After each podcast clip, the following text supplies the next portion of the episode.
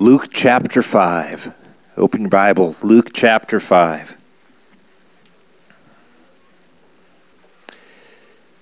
As you do that, I want you to think about this. If we are going to live out the Christian life, if we're going to live the life that, that Christ saved us for and that, that He intends for us to experience, then we are going to, to have to rightly understand some, some core concepts, some central truths. Otherwise, if we get these things wrong, what's going to happen is that we are going to be experiencing just an unending string of frustration and failure, and I think, worst of all, fruitlessness a real purposelessness to our lives. We've got to rightly understand that following Christ, it's a relationship. It's a relationship with the Savior. It's not a set of rules uh, that we follow.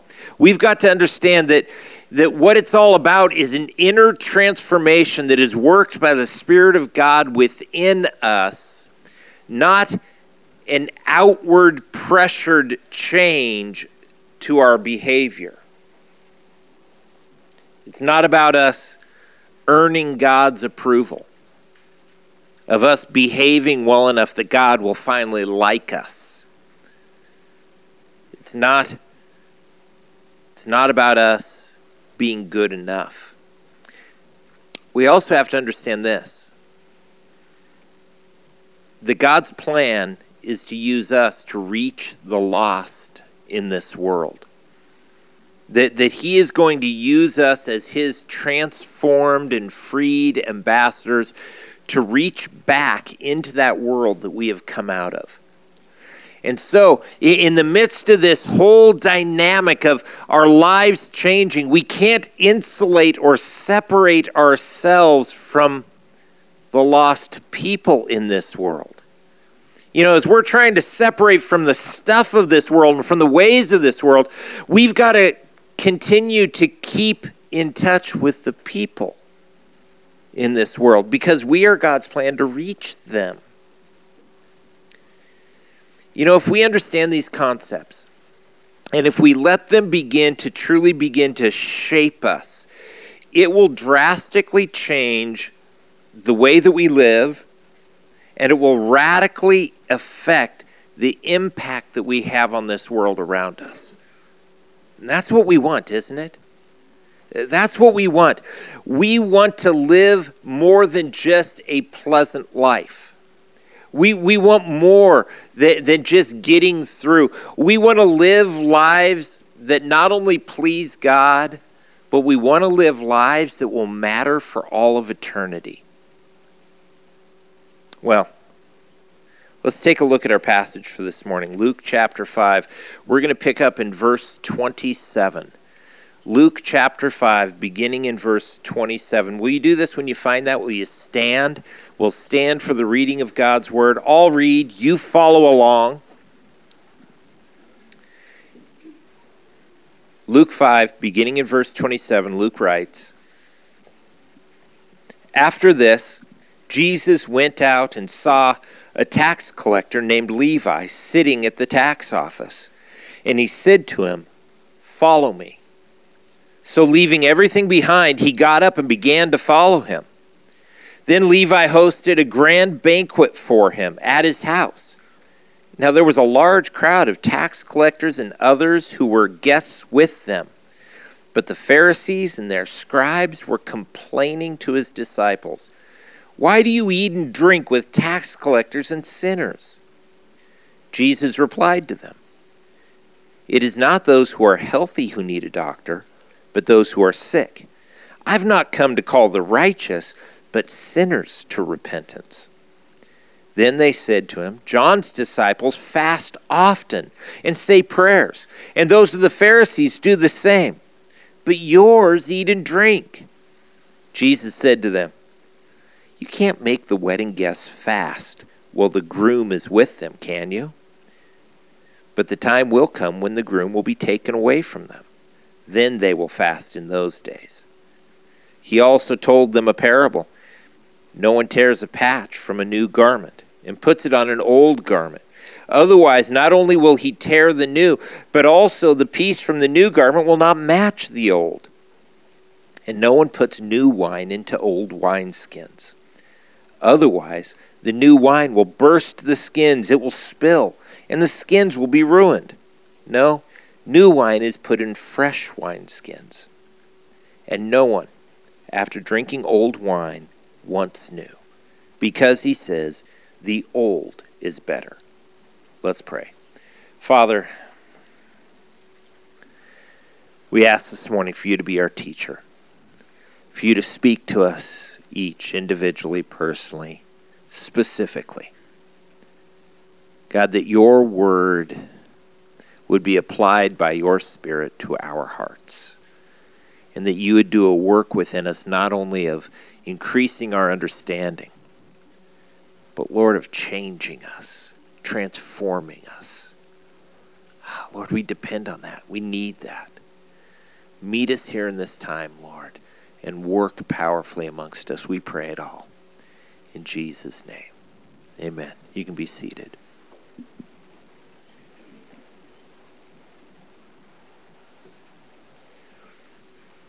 Consider for a minute who it is that Jesus has been calling to come and to follow him. And consider for a moment that we've read a couple of times now that there are religious leaders, spiritual leaders from all over the land who have who have begun to come and to to hear what it is that Jesus has to say. That the the rabbis, the Pharisees, the scribes from all over Galilee, even from far, as far away as Jerusalem, have come to hear Jesus, to hear what it is that he has to say. But did you notice something? Jesus isn't calling them to come follow him. Oh no, he's chosen instead to call some uneducated fishermen to come and to follow him. And now, now we see here in this passage, he calls even a traitor, a tax collector, to come and follow him, to be his disciple. Look there, verse 27. After this, Jesus went out and saw a tax collector named Levi sitting at the tax office, and he said to him, Follow me. Understand this tax collectors were the most despised people of all. Not much has changed, huh? the more things are different, the more they stay the same. You see, you got to understand what a tax collector was. They were a Jew who worked for the occupying pagan Roman government. Eh, they had the force of the Roman army behind them to collect taxes from their fellow Jews. And not only did they collect taxes in order to help fund the army that occupied their own land, but they also grew rich by collecting extra for themselves. It's easy to understand why everyone hated them. Tax collectors were universally despised. So much so that they were not allowed to come to worship at the local synagogues. So much so that if there was a Jewish trial in one of the Jewish courts, a tax collector was not considered an acceptable witness. They weren't allowed to testify. They were so hated, so loathed, so detested that any self respecting person would have absolutely nothing to do with them. Except that is for Jesus. Aren't you glad for that? Aren't you glad that, that Jesus loves outcasts?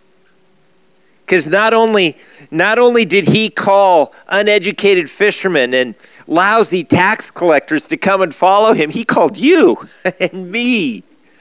Oh man, we can be so thankful that the Lord was willing to look at Peter and Andrew, at James and John out in their boats to call them to come follow him, to look at Levi there in his tax booth, to say, Come and follow me. because he said that to us as well. You know, it's probably a good antidote to our pride to remember that God did not choose us because of our awesomeness. I mean, you're pretty awesome, I'll give you that. But that isn't why God chose you. Uh, Paul puts it a little more bluntly. 1 Corinthians chapter 1, there in verses 26 through 29. Listen to what Paul says about you. you're reading ahead. God has chosen what is foolish in the world to shame the wise. God has chosen what is weak in the world to shame the strong. God has chosen what is insignificant and despised in the world, what is viewed as nothing, to bring to nothing what is viewed as something, so that no one may boast in his presence. That's good to remember, isn't it? It's good for us to remember that God chose us not because of who we are, but despite who we are. It's His goodness. It was His mercy, His grace that allowed me to be chosen, that allowed you to be chosen by God. You know, it's not only good for us to remember that, but it's good for those who don't yet know the Lord to understand this dynamic. Here's why the unsaved person needs to know that it's okay that they're not good enough. You know, a lot of people, you share the gospel with them, and, and they think, I don't deserve forgiveness. Oh, I've got to get my life cleaned up before I come to Jesus. Really? Do you wash your shirts before you take them to the dry cleaner? I don't. I wipe my nose with them on the way in the door. You know, it's like, hey, here you go. No, no, no, you don't you don't get cleaned up before you come to the Lord.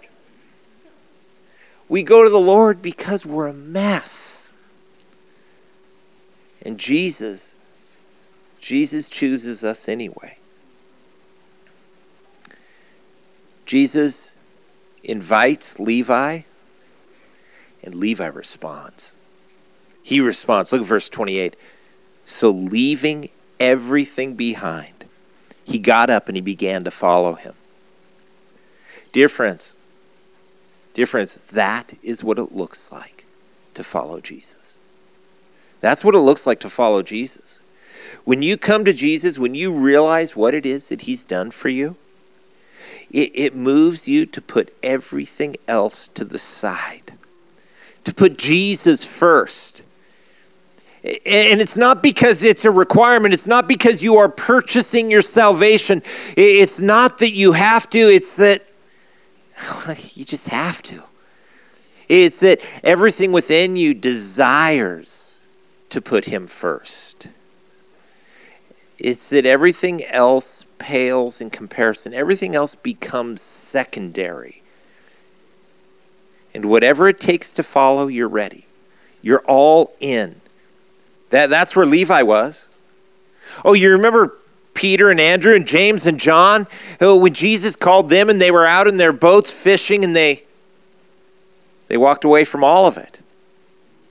They walked away from all of it to follow Jesus. And so too Levi. He does the same thing. He walks away from everything in order to follow Jesus. Levi began a new life that day.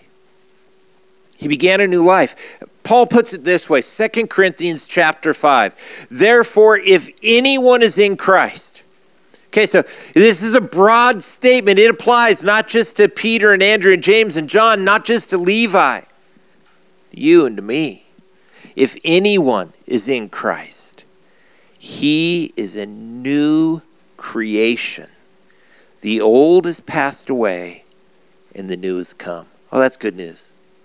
That is very good news. Understand what, what Paul is saying here. He says that when we come to Christ, whatever was before, dear friend, that was before. That was before. And it doesn't matter now. It doesn't matter who you were, it doesn't matter what you've done. What matters now is Christ. and that you have come to him and that He has made you a new creature. He has given you a new life, a new start. And so, having come to Christ, you no longer live the life that you used to live. But now, though you may work at the same place, uh, you may live at the same address, you've got a new life in those places because you have a new purpose. And you, you yourself, have a new identity. Levi was a new man. And as a new man, Levi wanted his old friends to meet the one who had transformed him. Look at verse 29. Levi hosted a grand banquet for Jesus. For Jesus. Levi wasn't just throwing a party to throw a party. Levi was throwing a party, a grand banquet for Jesus at his house and there was a large crowd of tax collectors and others who were guests with him. but the Pharisees and the scribes were complaining. They were complaining to his disciples, Why do you eat and drink with tax collectors and sinners? Understand this Levi is simply trying to introduce his friends to Jesus. He isn't continuing in his old ways. He had left all that behind. He wasn't just seeking to, to, to find his identity, his purpose in the old things, in the old ways. No, his identity now was found in following Christ. Levi is there not as Levi. Levi is there. He is hosting this party as an ambassador, as an ambassador for the king. He is there in order to point others to Christ. but the religious leaders, they don't like it. They don't like it one bit. They don't like the way it looks, they don't like the way it smells. And so they are grumbling, they are griping, they are complaining. It's interesting, this word in the in the Greek language in which this passage was written in, it's the same word that is used in the Greek translation of the Old Testament, where it talks about the children of Israel grumbling against God as they wandered in the wilderness. They were griping, they were complaining, they were cantankerous, they were just cranky. They were expressing their disapproval not only of Levi, not only of Jesus' disciples, but of Jesus himself, because they were coming into contact with people who were not righteous. Let me be crystal clear here. The issue here was not the behavior of Levi or the disciples or of Jesus. It was the association.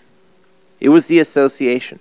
It isn't that the disciples were doing anything that was wrong, it's that they were in the company of sinners. You see, the religious leaders, they saw sinners as a problem to avoid, as a mess to be kept away from. And you know, I think sometimes we fall into that same trap. We have a hard time dissecting that difference between people who are lost and the world that is lost. We have a hard time just navigating that, that difference between reaching out to people who are lost without involving ourselves in the lostness of this world.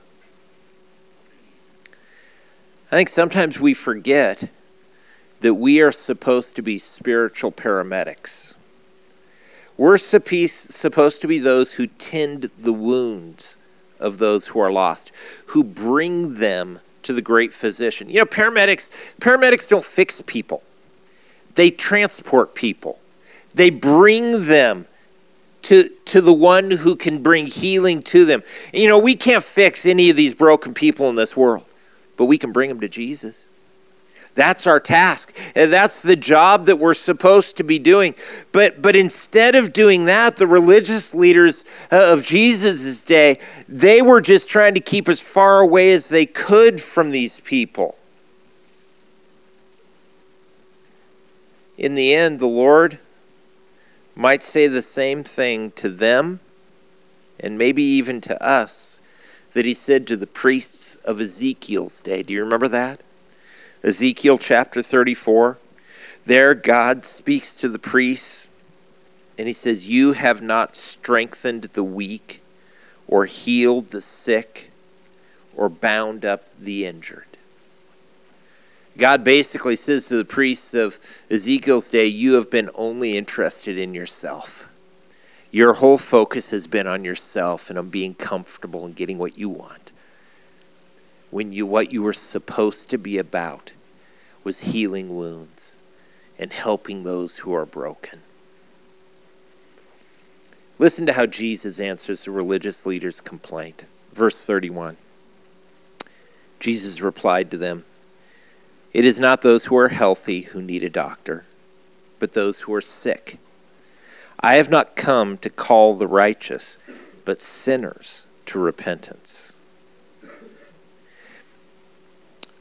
We need to see the lost world around us not just as a source of contamination. We do have to be careful, don't we? We do need to make sure that we don't get sucked back into the life that, that once was our native land. And yet, we've got to see those who are perishing there as the sick and the wounded, eh, their very lives ebbing away. We've got to see them as those who are in need of the physician, that they are sinners in need of a Savior. That's why Jesus welcomed sinners. He calls them to repentance, He offers them salvation. And those who, who turn from their sin and come to Him, He accepts them, He saves them, He sanctifies them. That's why He came. He came to rescue sinners. Uh, 1 Timothy chapter 1, there Paul explains to Timothy, he says, This is a trustworthy and deser- uh, saying that is trustworthy and deserving of full acceptance. Christ Jesus came into the world to save sinners. And I, Paul says, I am the worst of them. What humility Paul spoke with. What clarity as he sees the mission of the Savior and seeks to emulate it. Jesus came to save sinners to reach the lost. By the way, when it says that he came to save sinners, that's all of us. That's all of us. That's tax collectors and it's religious leaders. It's every one of us because every one of us have fallen short of the glory of God. Every last one of us is a sinner in need of the Savior. Notice something here. Notice who's happy, who's joyful, and who's not. The religious leaders, they're grumbling.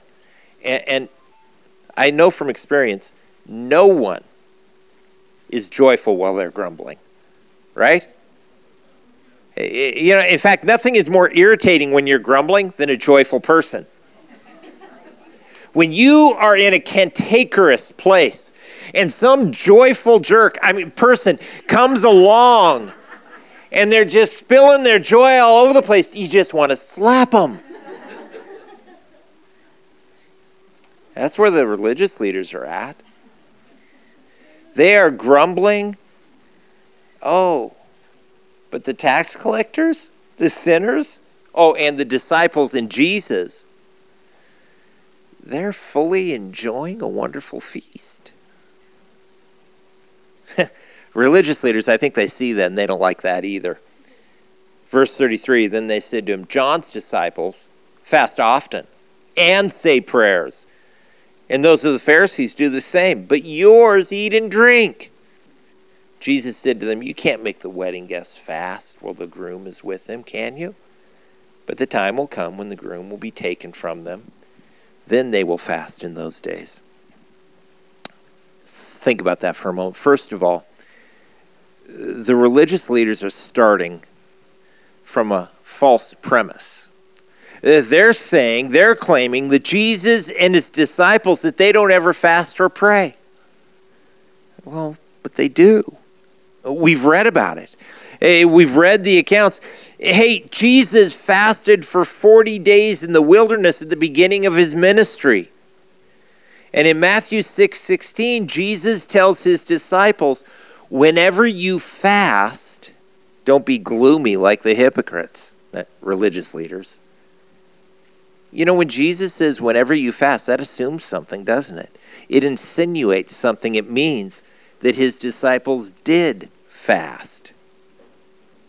But Jesus tells them, listen, when you fast, don't make a show out of it. Others don't need to know.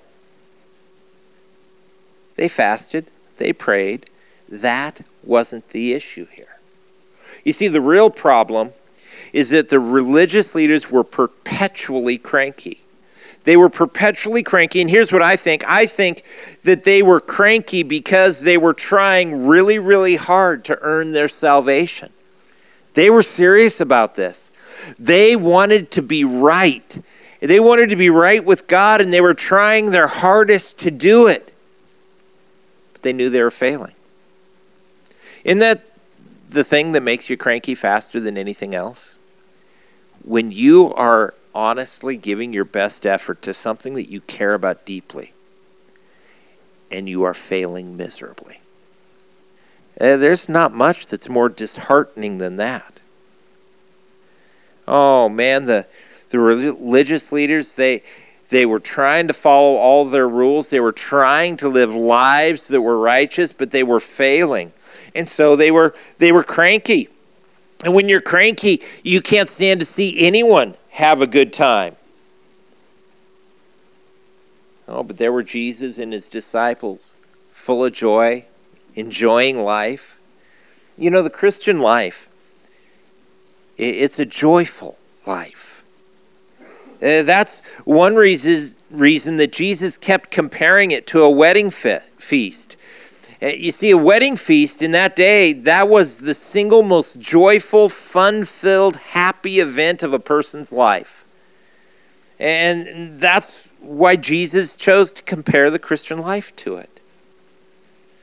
Now, obviously, it's not the circumstances of the Christian that make their life joyful. Our circumstances are not always great, are they? Now, Jesus himself said that wouldn't be the case. In John 16 33, what did Jesus say? In this life, you will have suffering. You will have suffering. It's not our circumstances that will give us joy. Our lives will not be pain free once we begin to follow Christ. Our joy won't come from our circumstances. Here's where it comes from Galatians 5, verse 22. Listen to what God's word says God Himself will give us joy. It says there that the fruit of the Spirit is love, joy, peace, patience, onward. Think about that the fruit of the Spirit, the result of living life in the Spirit the end result of living a life that is submitted to God, submitted to His Spirit, what's going to come from that is love and joy and peace. Man, when we are submitted to the Lord, we know His love for us, don't we? Our hearts cry out to Him, Abba God. In other words, Daddy, Father God and His Spirit responds back to us. And we know His love. And when we are living our lives in submission to the Spirit of God, we experience peace. Peace of knowing that we are right with God and that our salvation, our eternity is secure. It's secure because of the work that Christ did on our behalf upon the cross. And we know joy. We know joy even in the midst of this life and its many issues, its many problems.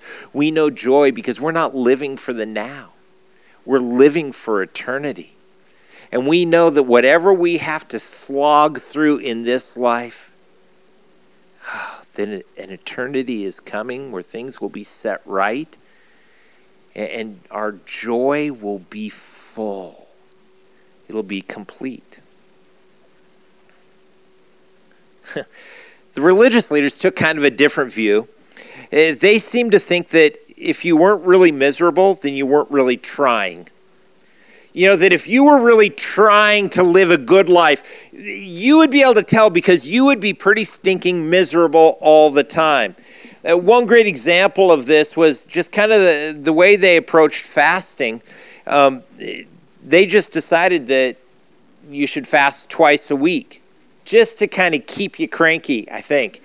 Uh, that, that you just needed to do it not for a specific reason, not, not in order to achieve a result, but in order to check off your box that you had fasted twice that week.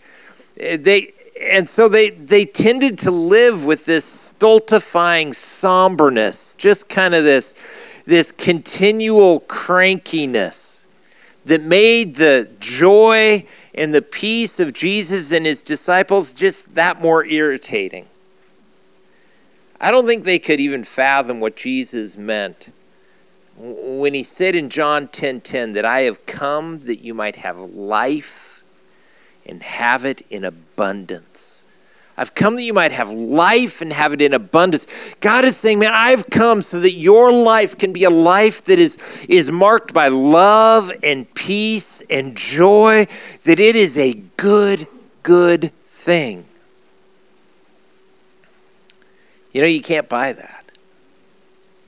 You can't buy love. You can't buy joy. You can't buy peace. But if you come to Jesus, if you submit yourself to Him, He gives you these things freely. Look at verse 36. He also told them a parable. No one tears a patch from a new garment, puts it on an old garment. Otherwise, not only will he tear the new, but also the piece from the new garment will not match the old. And no one puts new wine into old wineskins, otherwise, the new wine will burst the skins. It'll spill, and the skin will be ruined. No, new wine is put into fresh wineskins. but here's the problem no one, after drinking old wine, wants new, because he says the old is better. I'm used to this. This is, this is what I know. The religious leaders, they thought they knew the only way to become holy. Uh, that, that what was necessary was for them to follow every rule that they had ever thought up, for them to try really, really hard and, and to be, well, fairly miserable all along the way. And that that was the way they didn't want this new wine that Jesus was offering. They didn't want this way of grace. You see, Jesus' approach to, to righteousness, it is, it is completely different from that of the Pharisees. Uh, the, the Pharisees depended on outward pressure. They made rules for everything. They would build a fence around you in order to keep you in the place that they wanted to keep you. Jesus took a different approach. Instead of outward pressure on behavior, Jesus brought inner transformation and a changed heart. Instead of keeping you home by building a fence around you, he keeps you home by loving you, by changing your heart for him, and by changing that, that desire to wander into a desire to, to stay close. That's a huge, huge difference. You, you know, it's what God promised that He would do. Again, clear back to the time of Ezekiel. Er, remember Ezekiel chapter 36, there in verses 26 and 27. Here's what God promises He is going to do. This is what Jesus is doing. God says, I will give you a new heart and put a new spirit within you. I will remove your heart of stone and give you a heart of flesh. I will place my spirit within you and cause you to follow my statutes and carefully observe my ordinances. The religious leaders were building fences. They were creating outward pressure to change behavior, and Jesus says, I'm going to change your heart so that you won't need fences. Oh, you'll stay home because that's where your Father is. That's where you'll want to be because you want to be close to the Lord. The religious leaders were trying to earn God's approval. They were trying to earn not only their salvation, but that purifying work of sanctification that God does within us. But they couldn't. They couldn't. They, they would always fall short. The good news is we don't have to earn. We don't have to earn God's approval. We don't have to earn our salvation. Christ paid for it all upon the cross. He died in our place as a payment for our sin. Nor do we have to earn our sanctification. It won't be achieved by, by our gutting it out and, and, and building rules and fences around our lives, but rather by God changing our heart and putting a new desire within us to serve Him and to love Him with all that we are. Jesus loved outcasts. It's good news for us, isn't it? He called fishermen, tax collectors, even you and I, to follow him. He welcomes us, sinners that we are. He offers us salvation. He calls us to repentance, and he cleanses us. He gives us a new heart and He puts His Spirit within us that our lives would be transformed so that we can, we can be changed from the inside out and that God can use us now to go out into the world and to share with others about the one who has changed us.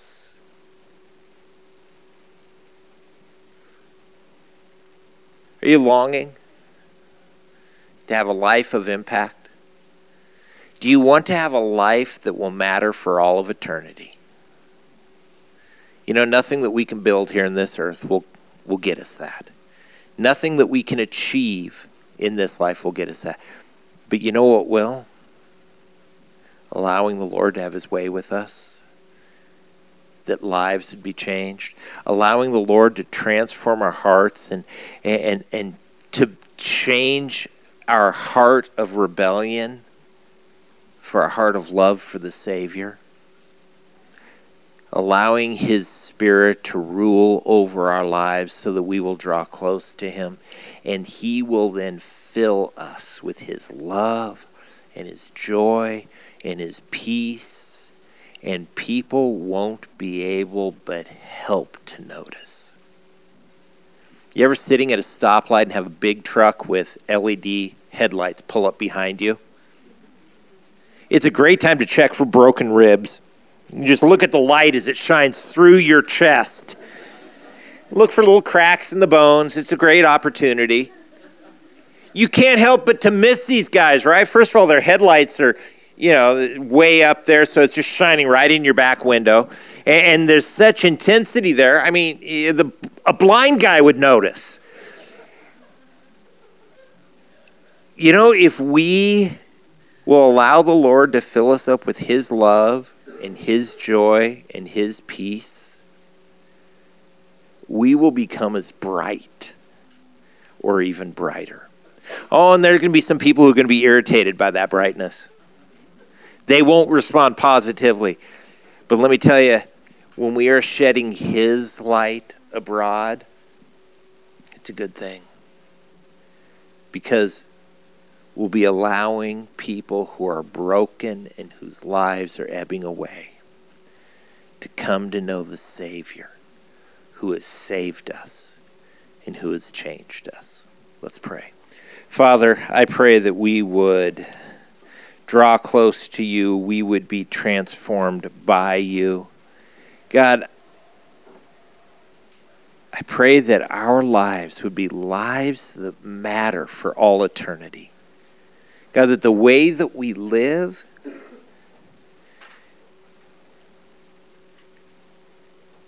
would impact our community. The God that being surrendered to you, being filled up with your spirit, we would become beacons of hope, beacons of truth, pointing to you that this place, this place that you have planted us, would be different because you are working through us here. Draw us to yourself, Lord. Change our hearts and use us. We pray it in Jesus' name.